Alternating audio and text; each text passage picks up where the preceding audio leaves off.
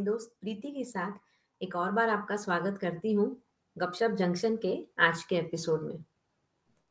आप सबको बीते हुए दशहरे की बहुत सारी शुभकामनाएँ। दोस्तों, आज हमारा टॉपिक है पैरेलल यूनिवर्स हमारे ही जैसे और यूनिवर्सेस के होने का अंदाज़ा लगाया जाता है।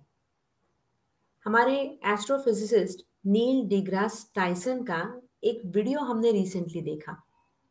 उसमें उनका कहना था कि स्पेस टाइम डायमेंशन में जब क्वांटम फ्लक्चुएशंस होते हैं मतलब जब हमारे वक्त और जगह के डायमेंशन में वक्त और जगह को मद्देनजर रखते हुए वहाँ पे स्पेस में किसी एक पॉइंट पर एनर्जी के आ, कम या ज़्यादा होने का एक सिलसिला चलता है, जो बहुत टेम्पररी होता है और ये चेंज या ये एनर्जी का बदलाव बहुत रैंडम होता है। बिल्कुल कोई एक पैटर्न फॉलो करता है, ऐसा नहीं है।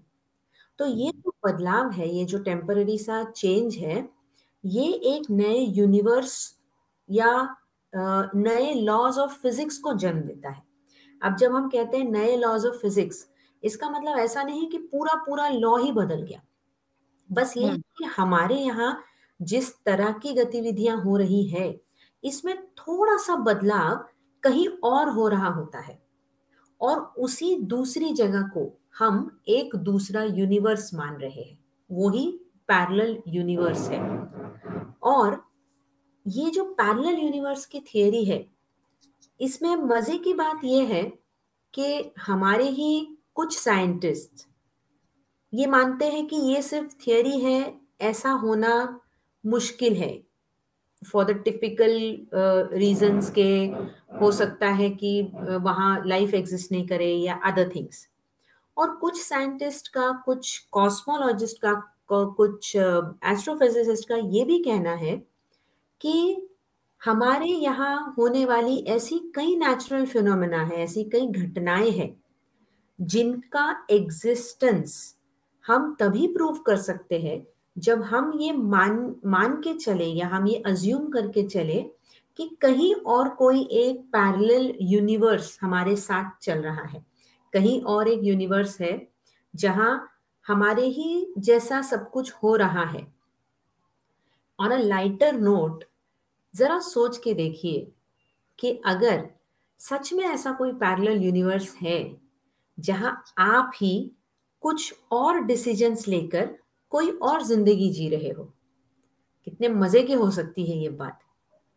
साइंस के नज़रिए साइंस के नज़रिए से देखा जाए तो सब कुछ बहुत कैलकुलेशन थियोरी अजम्पशंस इन बेसिस पे चल रहा है। कुछ चीज़ें सिर्फ़ ये है कि आ, इन घटनाओं की वजह से माना जाता है कि यूनिवर्स है। कुछ जगहों पे उनको नलीफाई किया जाता है। लेकिन इसी का, इसी सिक्के का दूसरा पहलू है हमारा भारतीय पुराना शास्त्र। अब हमारे शास्त्रों में, वेदों में, उपनिषदों में ऐसी कई चीज़ें लिखी गई हैं, बोली गई हैं, जो हम तक डायरेक्टली पहुँची नहीं। कुछ कहानियों के माध्यम से, कुछ श्लोकों के माध्यम से और कई और मीडियम से हम तक पहुँची है। और ऐसी एक कहानी हमने इसी मल्टीवर्स के कॉन्सेप्ट से रिलेटेड सुनी थी वो हम्म। कहानी सुनने के बाद ऐसा लगा कि हाँ ये जो कह रहे हैं मल्टी यूनिवर्स या पैरेलल यूनिवर्सेस बहुत सारी यूनिवर्सेस के बारे में ये हो सकता हम हम्म। हमारे मशीनों के थ्रू या हमारे किसी और कैलकुलेशन के थ्रू शायद ये साबित भी हो जाए कि जो हमारे शास्त्रों में लिखा गया था कि पैरेलल यूनिवर्सेस एग्जिस्ट करते हैं ये शायद सच है। खैर कंक्लूजन हम्म। नहीं दे रहे। हम सिर्फ़ आपके सामने एक साइंस का रास्ता और एक शास्त्र जो हमारे कहानियों का रास्ता है वो दोनों रास्ते आपके सामने आज रखना चाह रहे थे। आप इसको सुन के ज़रूर बताइएगा हमको कि आपको ये रास्ता इनमें से कौन सा ज़्यादा अपीलिंग लगता है। और मैं चाहूँगी कि प्रीति ये कहानी तुम सुनाओ। प्रीति ये कहानी बहुत खूबसूरत तरीके से सुनाती है। एक्चुअली हाँ, कहानी कुछ इस तरीके से है कि एक बार की बात है जब कृष्ण गोकुल में थे और ग्वाल बालों के साथ में और गैया चराने जाते हैं तो वो पूरा ग्रुप जो रहता है वो कृष्ण बांसुरी बजाते हैं और सब उसमें मग्न रहते हैं।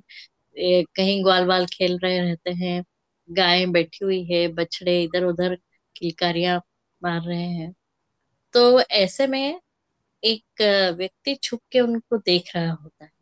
वो व्यक्ति एक्चुअल में ब्रह्मा है। तो हम्म। ब्रह्मा जब देखते हैं तो उनको वो कहीं से सुन के आते हैं कि ये कृष्ण जो है वो विष्णु का ही अवतार है और इनमें वो सारी पावर्स है जो विष्णु में लेकिन उनको गायों के साथ में ग्वालों के साथ में एक साधारण मनुष्य की तरह काम करते देखकर उनको विश्वास नहीं होता है कि ये सच में विष्णु का होता है। तो क्या करते हैं उनकी परीक्षा लेने के लिए वो उन ग्वाल बालों को और वो गाय के सारे ग्रुप को गायब कर देते हैं। अब हम्म। वो उनको ब्रह्मलोक ले जाते हैं। इधर जब कृष्ण की तंद्रा टूटती है बांसुरी बजाना बंद होते हैं तो वहाँ खुल के देखते हैं तो कुछ भी नहीं रहता है। फिर वो अपनी ध्यान शक्ति के बल पर ये पता करते हैं कि ये सब किधर गए। तो उन्हें समझ में आता है कि ब्रह्मा जी ने अपने लोक में ले गए हैं। लेकिन अब यहाँ पर एक और कंसेप्ट आता है जिसको बोलते हैं कि अलग अलग प्लेनेट पर टाइम अलग अलग होता है। हम्म। तो उसमें ब्रह्मा जी का एक दिन पृथ्वी के कई हज़ार वर्ष के बराबर हो जाता है। तो कृष्ण सोचते हैं कि अगर मैं वहाँ जा करके उनको लेके आऊँगा, तब तक तो यहाँ युग बीत जाएँगे। तो उससे अच्छा है कि मैं अपनी लीला से वापस वो सब क्रिएट कर दू, ताकि जब मैं घर पहुंचू तो जो ग्वाल बाल हैं वो भी अपने अपने घर पहुँच जाए उनकी माँ उनको देखकर जैसे रोज खुश होती है ऐसे खुश हो जाए। हम्म। गाय अपने घर पहुँच जाए। कुछ गायों के जो बिल्कुल छोटे बछड़े रहते हैं वो भी अपनी माओ का रास्ता देखते रहते हैं तो वो भी आ, मतलब आ, संतुष्ट हो जाए। तो ये सोच करके वो घर पहुँचते हैं अपनी लीला से सारा कुछ वापस क्रिएट कर देते हैं और इधर ब्रह्मा जी रास्ता देखते हैं कि अभी तक अगर ये सच में विष्णु होते तो उनको लेने के लिए आते। हम्म। लेकिन ये आए नहीं है तो मैं जाके देखता हूँ कि हुआ क्या है। वहाँ गोकुल में चल क्या रहा है। तो वो जाकर के देखते हैं तो क्या देखते हैं? सब बच्चे अपने अपने घरों के आँगन में खेल रहे हैं गाय बंधी हुई है। मतलब कहीं कुछ डिस्टरबेंस है ही नहीं। हम्म। जो उन्होंने सोचा था कि होना चाहिए था वो तो कुछ था ही नहीं। तो उन्हें विश्वास तो हो जाता है कि ज़रूर इसमें, इस बच्चे में कुछ तो पावर है, लेकिन फिर भी अभी वो पूरी तरह से संतुष्ट नहीं होते हैं कि इनमें सच में विष्णु वाली ही पावर है तो वो विष्णु लोग जाते हैं। विष्णु लोग जाते हैं तो द्वारपाल को पूछता है कि आप कौन है, कहाँ से आए हैं?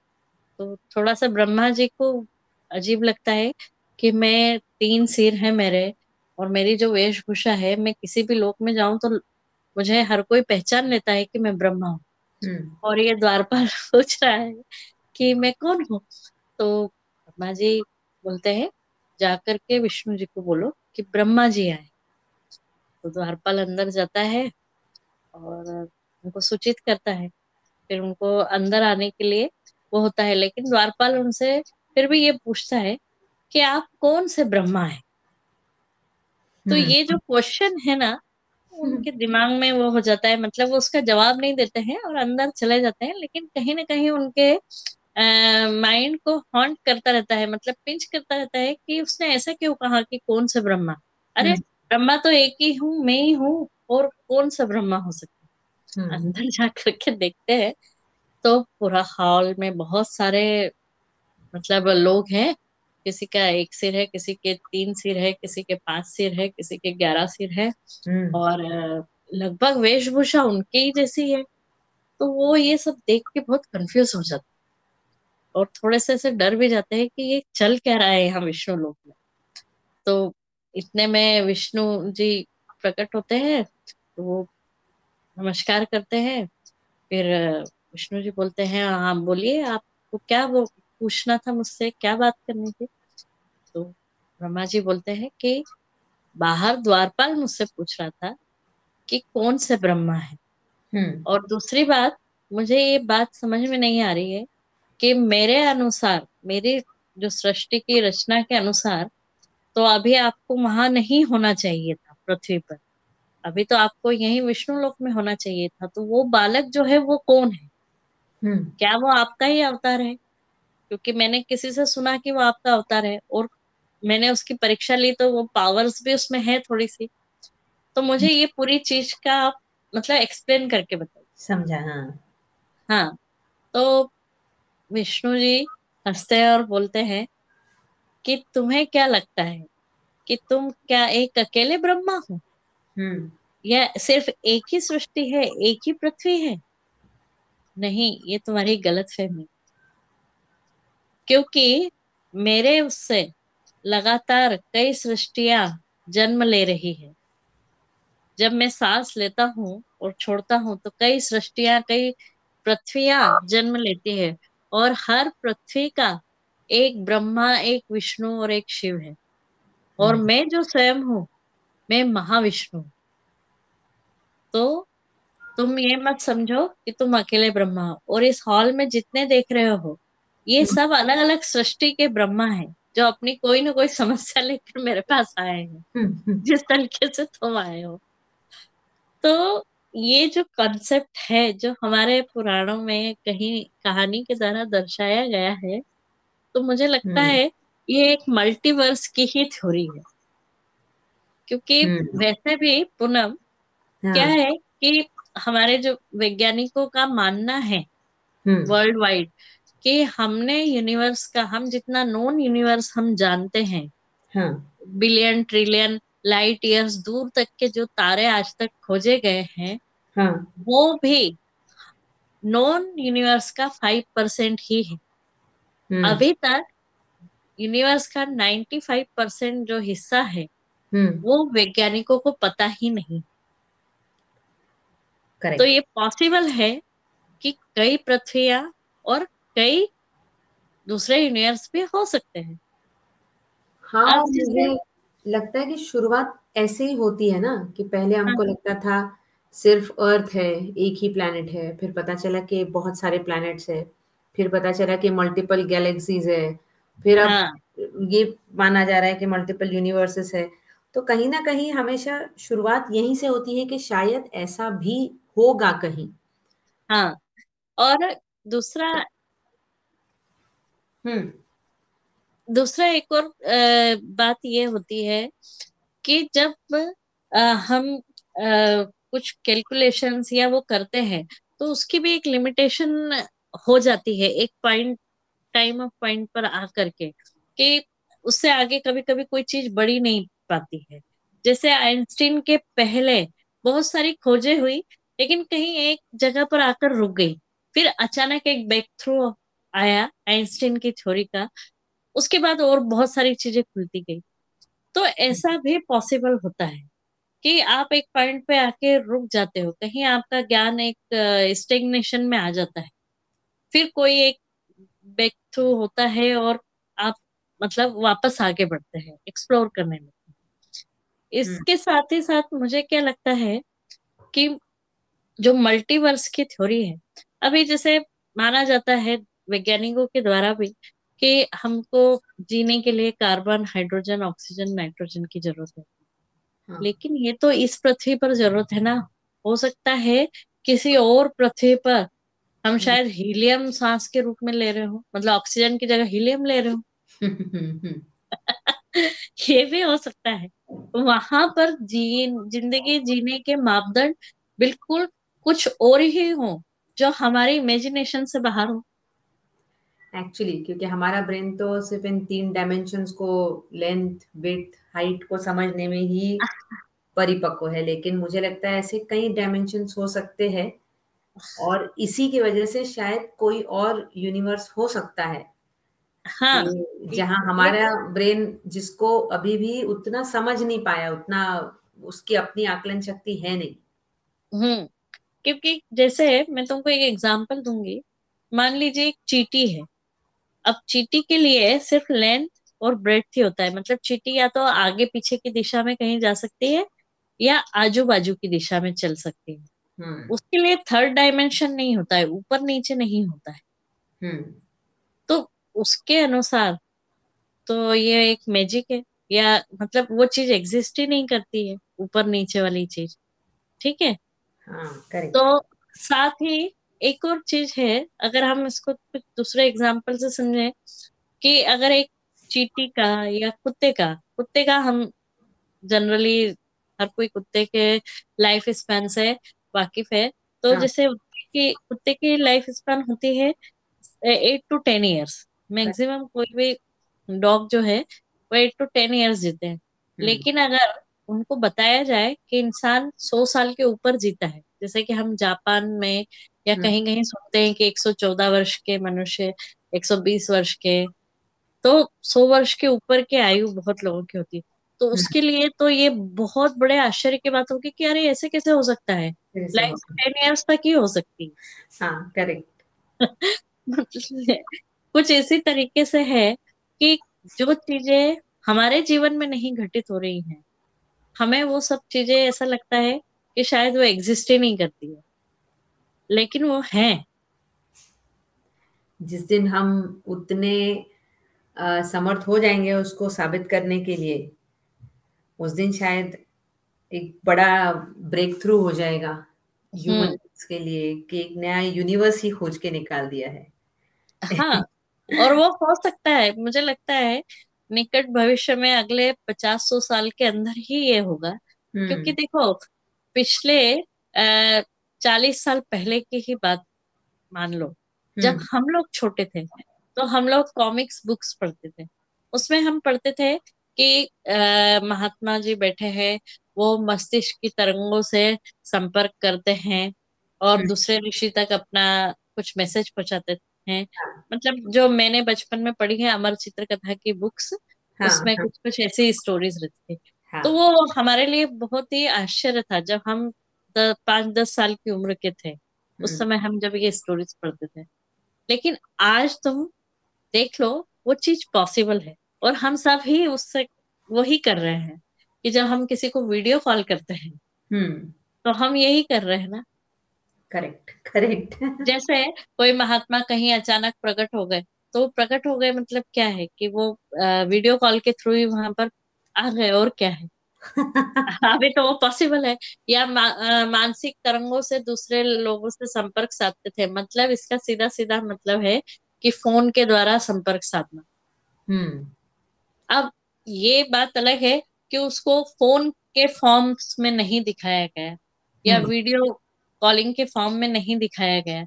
लेकिन बेसिक चीज़ तो वही है। करेक्ट। और मुझे लगता है कुछ इसी तरीके से शायद मल्टीवर्स भी एक दिन प्रूव हो जाएगा। बिल्कुल। आई होप कि ये जो हमने आज बात की है ये हमारे हम्म। सुनने वालों को भी अच्छी लगी होगी और अगर आपका इंटरेस्ट डेवलप हुआ हो तो इस पर खैर यूट्यूब पे भी बहुत सारे वीडियोज़ हैं आप ज़रूर देखें और इस कॉन्सेप्ट को और समझने की कोशिश ज़रूर करें।